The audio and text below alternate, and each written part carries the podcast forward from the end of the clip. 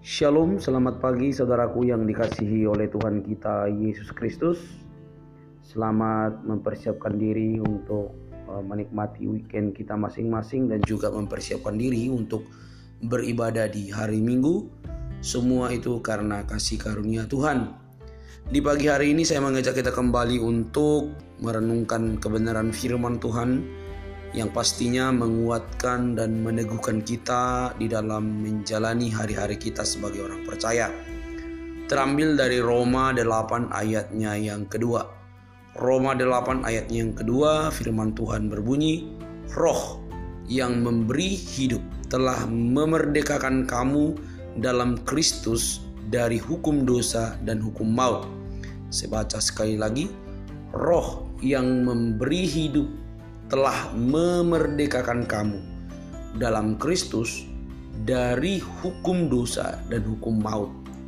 Saudaraku yang dikasihi oleh Tuhan kita Yesus Kristus, uh, tidak baik jikalau hidup kita terlalu bebas.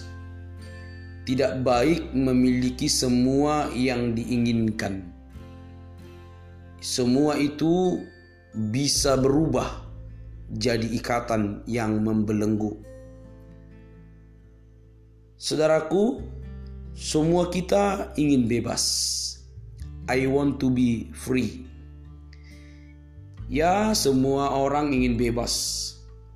Kebebasan adalah hal yang dinantikan oleh banyak orang.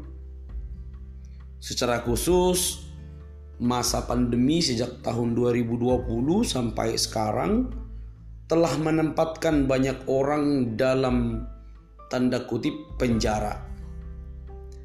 Sebagian orang terpenjara dalam kesedihan karena kehilangan orang yang mereka kasihi. Sebagian orang lagi terbelenggu dalam kekecewaan dan keputusasaan karena pekerjaan dan keluarga mengalami goncangan besar dalam hidup.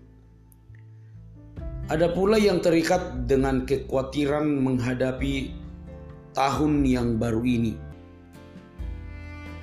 Akankah tahun ini menjadi lebih baik daripada dua tahun terakhir? Mungkin kita bertanya-tanya.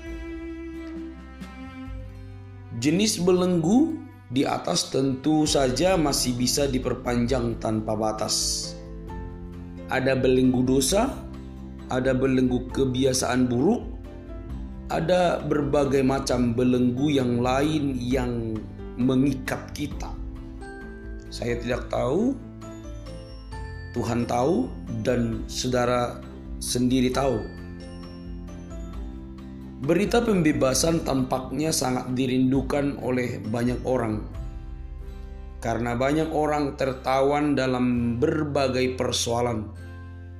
Jadi, pasti dong ingin bebas. Dalam dunia yang sudah jatuh ke dalam dosa, situasi ini tidak mengagetkan. Manusia tidak berkuasa melepaskan dirinya dari berbagai kejahatan dan penderitaan. Justru karena itulah Allah datang ke dalam dunia untuk memberitakan dan memberikan kebebasan. Kristus datang untuk membawa kabar baik yaitu kabar baik pembebasan. Kita bisa baca dalam Lukas 4 ayat 18 sampai 19. Yesus juga berkata, "Aku datang supaya mereka memiliki hidup dan mempunyainya dalam segala kelimpahan." Yohanes 10 ayat 10. Jadi jelas bahwa visi utama Tuhan datang ke dunia untuk memberi hidup, untuk memberikan kebebasan dan kemerdekaan kepada orang-orang yang mengikuti Dia. Di dalam Yesus kita bebas dari kuasa dosa yang mengintimidasi dan dapat menikmati hidup yang lebih bermakna. Saudaraku yang dikasih oleh Tuhan, tidak ada kebebasan yang sejati di dalam dunia ini.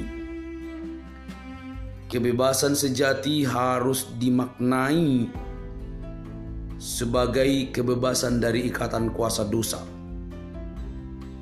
Itulah yang membuat kita bisa menikmati hidup. Hanya karena kalau kita bebas dari ikatan kuasa dosa. Itulah kebebasan sejati dan dari sanalah kita dapat menikmati makna kehidupan ini. Selamat beraktivitas, berakhir pekan, jaga kesehatan. Tuhan memberkati kita semua. Shalom.